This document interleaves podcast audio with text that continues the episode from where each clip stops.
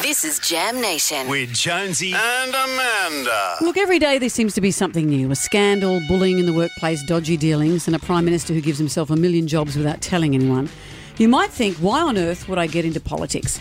Well, one man who loves it and wants to be the new leader of our, or the next leader of our state, is leader of the New South Wales Labor Party, Chris Minns. Hello, Chris, how are you? Amanda, good to see you. Jonesy, how or, are you? Or Minzy. You'd have to be a Minzy. yep, yep, I am. That's that's what uh, you don't get to choose your own nickname, so No. I definitely get Minzy. Yep, Yeah. absolutely. You probably get a lot of them as a politician, I'm sure. Minzy's probably on the kinder end of Yeah. the spectrum. Yeah, Listen, yeah. You you used to work in as a firefighter. Mm, yeah, and only for a few years when I was doing Mm. university. I was walking down the road in Mortdale, not far from, from you, Jonesy, Yeah. and I saw a sign in the window saying that we're hiring, and I thought, oh, well, that might be fun. Why not? Really? Yeah. Is that how easy it is to get into the fire department? For the retained station at Mortdale, it was, Right. it was yeah, and then you had to go through a training process, but it was good fun. I, I I think it would be a hard job being a fiery because it- the- it's just the waiting. It's the constant waiting. Yeah, they When- say hurry up and wait. And then all of a sudden, you could go to work, and then you don't know if you're going to come back alive. That would be a real, uh, real thing, you know. For I, this. I mean, look, it wasn't that Wasn't dramatic that for me. No, You've got some cats out of a tree. One time, someone rang up. Actually, this is true in Oatley, and said um, that there was a bird in a tree. Honestly, What was and- the name? I don't know. But Was it warning? we had to be deployed to the tree, and there was another bird that was swooping it. So it was like a vexatious phone call, Amanda. but we hilarious. did deploy to it. And so then one, one day were you walking past um, in Macquarie Street and there was a sign saying, Do you want to be a politician? Come on in. No, well, maybe there should be. We need to get more people involved. No, I w- always interested in politics. Mum and dad, my old man was interested in it too. Big Labor support. I love Paul Keating. Kept us up on election nights to watch, you know, the results. We were that kind of family. And um, so, yeah, in fact, one of my old man's mates ran for parliament, and he was for the Liberal Party. And I remember it's clear as day him yelling out, "Mate, I gave you all five of my votes." He put a big five in his box, and I put him last, even though it was one of his best mates. But how do you feel? I mean, you can see why people are cynical about politics at the moment. Your opposition party, John Barilaro, uh, Eleni Petanos, bullying claims in her office. I know your party's not squeaky clean either, and we'll get to that in a sec. But do you sit back and just, are you waiting for them just to implode? No, I'm not. I mean, I reckon that the next election is going to be really tight. Every election, bar one, where we got thumped in 2011, has been pretty close. Uh, we're trying to bring a different approach to politics. I remember during the pandemic, I thought uh, Gladys Berejiklian did an amazing job in very, very difficult circumstances. And when I became leader, I spoke to our frontbench team and said, we can't criticise good decisions that the government's making. And if Kerry Chant was saying to us what she's currently telling Gladys Berejiklian, will we genuinely do something differently? And the answer was no, we wouldn't have. So uh, we're trying to bring that and keep that culture in opposition, even though it's obviously a pretty combative environment. But I think that's better for the state and better for politics.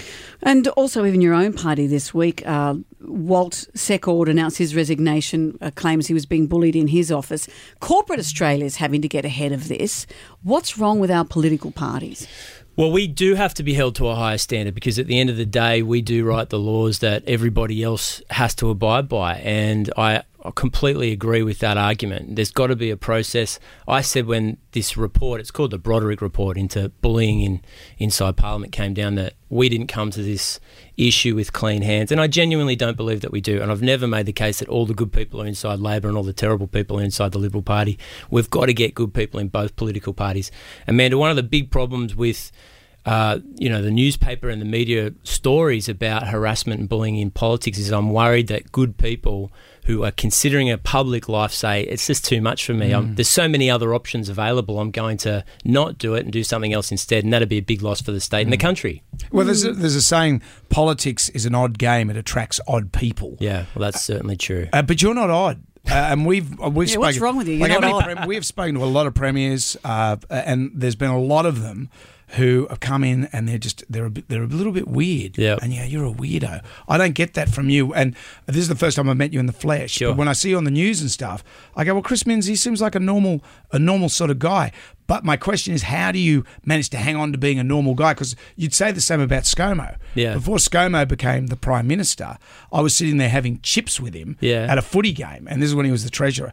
And I had about I was probably six beers deep. And I said, mate, so is it true that you're going to become the prime minister? And he said, it's not going to be me. Won't be me. Yeah, And I interesting. believed what he was saying at that time, but he seemed totally normal. But then when you become prime minister, you change. Yeah. So it, can you be normal?